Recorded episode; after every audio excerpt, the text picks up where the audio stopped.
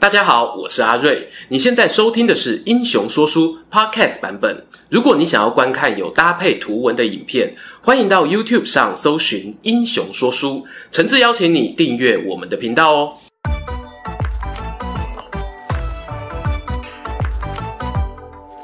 Hello，英雄说书的观众朋友，你们好，我是说书人阿瑞，替大家带来精彩的英雄故事。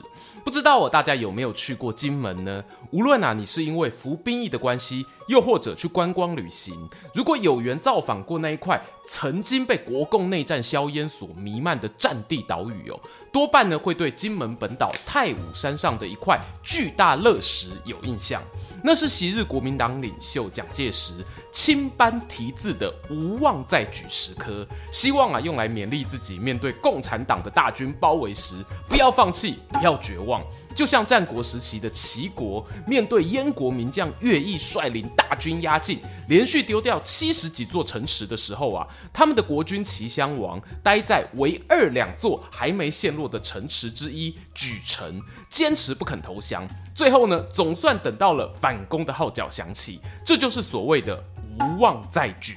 但是啊，上面这段故事呢，有个前提是。齐襄王哦，除了莒城之外，还有另外一座没被攻占的城，叫做即墨。而齐国能够反败为胜，收复失土，当时呢，即墨城的守将有非常非常大的功劳。这位将军叫什么名字呢？没错啊，他就是牛看到都会怕，因为使出传奇战法火牛阵，一炮而红的安平君田单。要说田单呐、是因为防守即墨而出名呢，这并非夸饰之词。在《史记·田单列传》中，我们可以发现哦，他参与守城任务之前，是在齐国的首都临淄担任市场管理处的公务员。要说生活过得不好哦，那倒未必；但要说官运亨通，恐怕呢就差了老大一截。司马迁啊，短短几句话形容田丹，他是齐国王族田氏的远亲，在公务员期间呢。不见之啊，默默无闻的意思。你也可以说哈，是点点假三挖工啊，捧着铁饭碗呢，想救马被要挟。然而田单的太平日子很快就遇到挑战。他服公职期间的大老板齐闵王是一个很有企图心的君主，为了想要和西边的秦国一争高下，频频发动战争，扩张领地。正所谓兵凶战危啊，打仗打多了总会碰到鬼。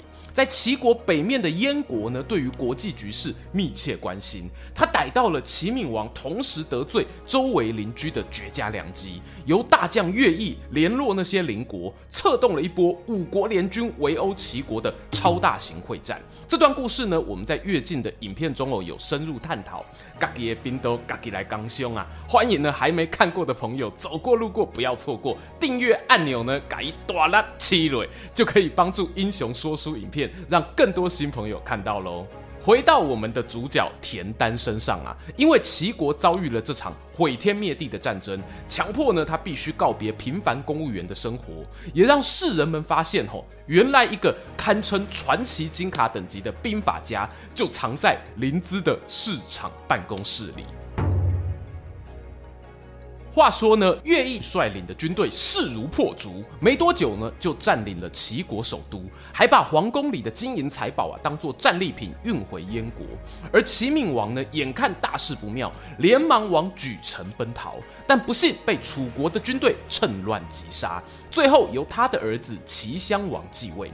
神奇的是呢，在上面这一串首都沦陷大逃难过程中，我们田单在哪里？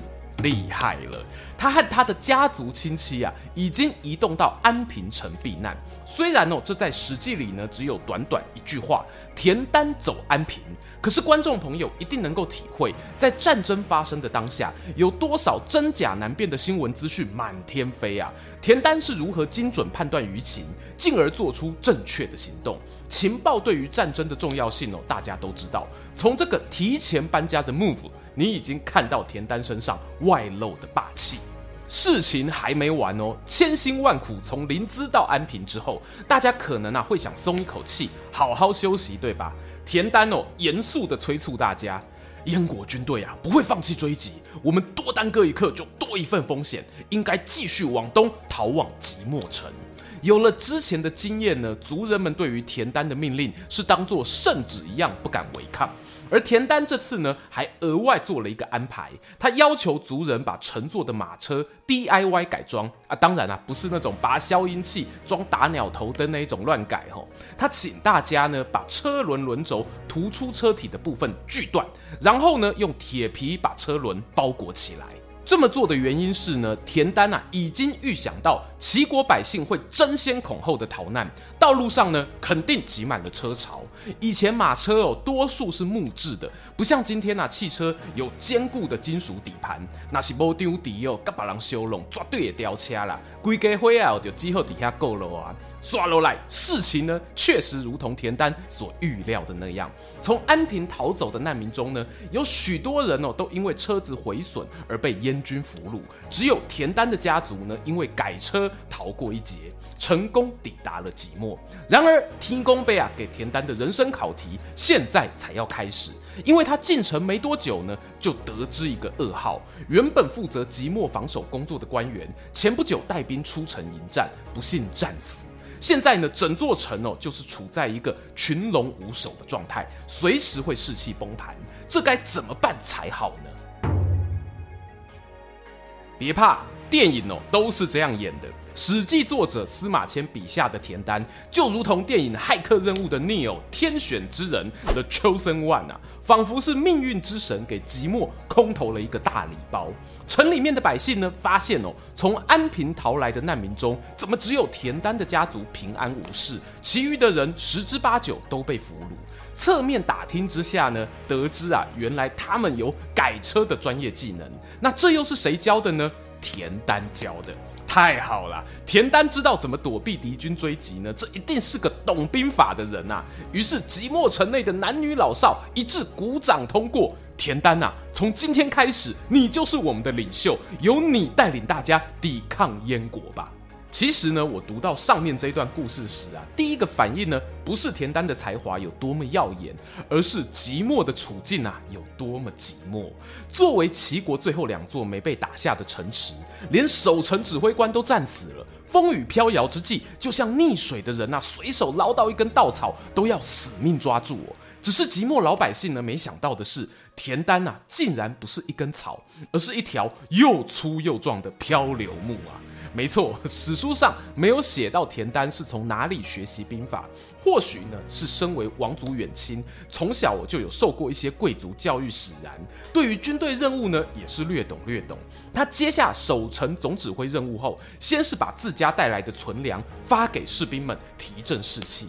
还亲自挽起袖子到前线修复防御工事，最后呢，更把家族中的女子呢编入部队中，展现出不分男女都要为了即墨城存亡贡献的决心。在田丹的领导之下呢，即墨城的士气条啊，就像开了修改器一样，从原本的红色见底，噗噗噗噗噗的上升到安全值。对这个改变最有感的人呢，莫过于对面燕国的指挥官乐毅了。乐毅啊，毕竟是一代名将，知道呢自己远道而来，如果强攻城池打不下来，军队溃散的风险很高。现在我们有人数优势，不必勉强士兵进攻，只要把即墨城团团包围啊，等到他们粮食吃完呢，那个士气终究还是会崩盘的。乐毅大局观呢很清晰，一眼看穿即墨城最大的弱点。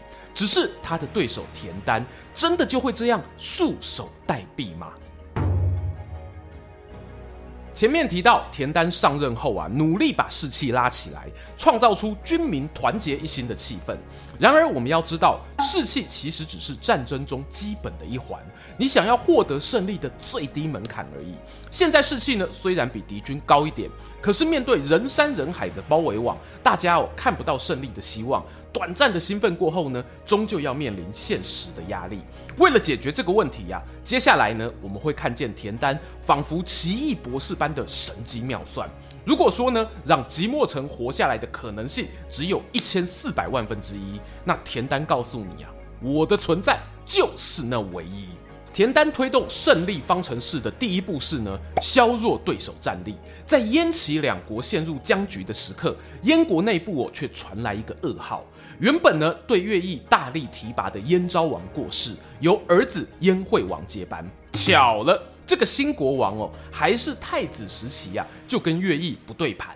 田丹平常哦也是很注意八卦新闻的，一听到对面的政权交替，立刻知道哦机会来了。他派出间谍在燕惠王宫殿中散布谣言，都说啊那乐毅将军耍大牌呀、啊，故意留两座城池不打，是想要求更多的赏赐，搞不好哦还跟齐国达成秘密和平协议，未来想在齐地自立门户呢。燕王与乐毅呢，原本就有心结，被舆论这样一塞狼哦，两人关系立刻降至冰点。燕王呢，甚至任命了另外一位将军季节，替换了乐毅统帅的位置。而乐毅呢，收到人事异动命令后啊，仰天长叹，索性呢不回燕国了，改去赵国另谋人生的第二春。关于呢他人生下半场的故事呢，欢迎参考我们旧影片哦。这里呢，就容我做一个快转。就说这一天呐、啊，即墨城的官兵呢，发现城外燕军怎么换旗号了？原本那个大杀四方的乐毅，居然被调职，内心哦纷纷涌起一丝希望啊，或许啊，我们真的有机会反攻大陆啊，呃呃，不是反攻临淄啊，解救齐国百姓于水深火热之中。而田丹呢，接下来哦要做的就是放大人们心中那一丝对胜利的渴望。他的胜利方程式第二步是呢，信仰的力量。没错，如果从客观条件上来看呢，即墨人数少哦，要突围而出的几率是低于百分之五十啊。但如果有一些特别的信念加持，让士兵呢发挥一个打十个的力量，这个胜率哦就能提升了。于是呢，田丹对百姓们颁布了一条命令：从今以后啊，大家如果要祭祖，请在自家庭院祭拜。诶，也有人说哈，这一条命令其实呢是被逼出来的，因为百姓们的祖坟都在即墨城郊外，现在城外都是敌军啊，总不可能冒险出门啊。但无论动机是什么呢，接下来发生的事呢，却带来奇妙的化学反应。由于啊，即墨城内的家家户户庭院摆满了祭祀用的牲品，吸引了为数众多的禽鸟过来觅食。有些吃不到食物的鸟儿呢，就在城池上空盘旋观望，远看就有如一片云霞聚集。燕国士兵看得不明就里啊，田丹趁机放出消息：这些鸟啊，都是神鸟，代表着天神要下凡拯救齐国啦。如同前面猜测哦，田丹这个要求人民把祭祀从城外改到城内的政策，很可能哦最初是个误打误撞。答案是呢，他意外得到了一个自然奇景，并且把握这个机会做出一波认知作战。更神奇的事情发生了，在天神下凡的新闻播出后，竟然啊真的有一个小兵跑来表示：“我就是那个要拯救齐国的天神啊！”田丹心中哦暗自窃喜。一部戏有可能有两个男主角嘛？我才是看过剧本的那个人啊！不过啊，他表面上不动声色，把小兵请上座位，恭恭敬敬对他一拜，说道：“弟子田丹有请大师指点。”紧接着呢，出外巡视练兵时，都把这位天师带在身边，形影不离。没隔几天呐、啊，那名小兵就动了屌啊！吼吼，原来当神比当人还累哦，忍不住对田丹表示。大大大人啊，其实我不是神，我是骗你的，让我回家好吗？殊不知啊，田丹一把捂住他的嘴，坚定地说：“我现在说你是神，你就是神啊！刚才的话如果流传出去，你等着提早回天上吧。”于是啊，即墨城就这样多了一个吉祥物。可是呢，还不够哦。田丹希望的呢，不只是这样。他渴望在真正的绝地反攻之前，让士兵内心呢涌起复仇的怒火。题外话哈，战争背后啊，往往伴随着强大的恨意啊，而这也是我无法认同战争的主因哦。要怎么激起士兵们同仇敌忾的情绪呢？田丹走了一步险棋，他在燕军散布谣言，表示啊。我们呐，最怕被敌人俘虏后割掉鼻子。如果见到同胞被如此对待，一定吓得丢下武器逃跑啊！同时呢，又说哈，齐国人呐最重视祖先的风水，如果看到先人的墓地被挖掘，必然战意全失，开城投降。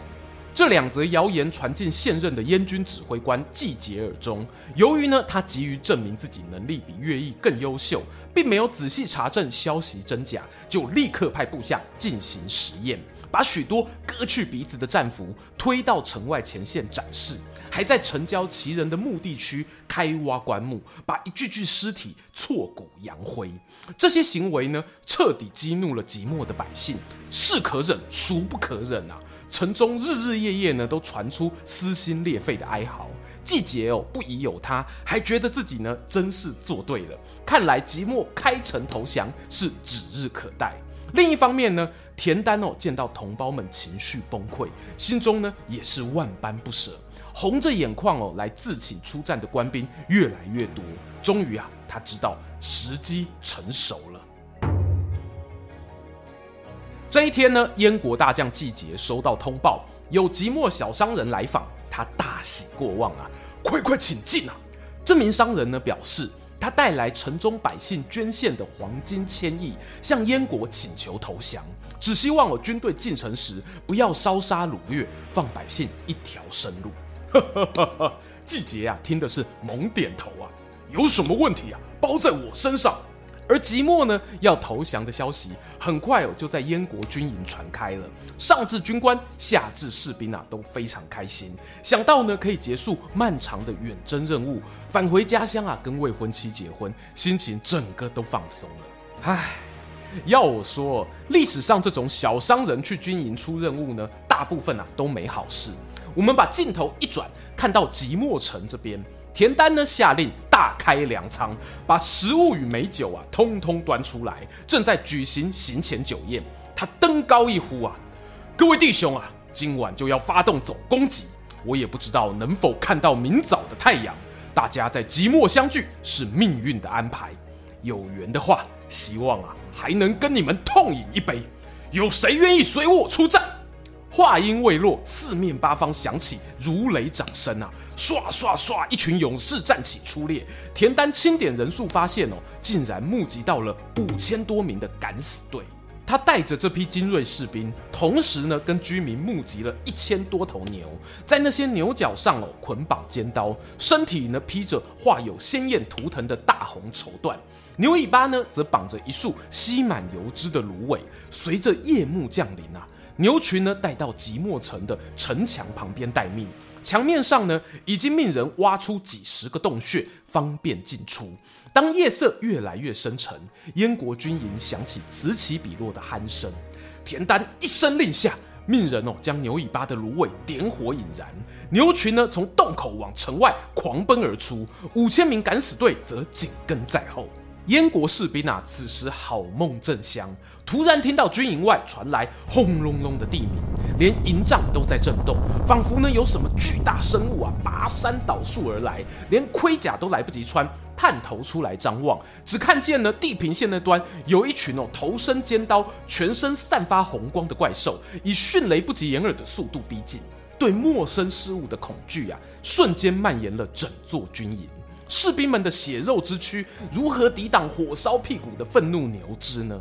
有的啊被直接撞飞好几丈远，有的呢则惨遭尖刀开肠剖肚，还有些人哦吓得双脚发软跌落地面，直接呢被人群牛群碾压而过，场面惨不忍睹。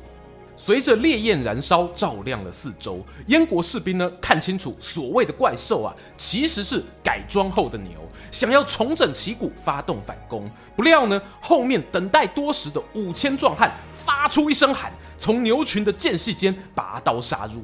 而远方即墨城呢，这时啊，也响起了大军出阵的锣鼓。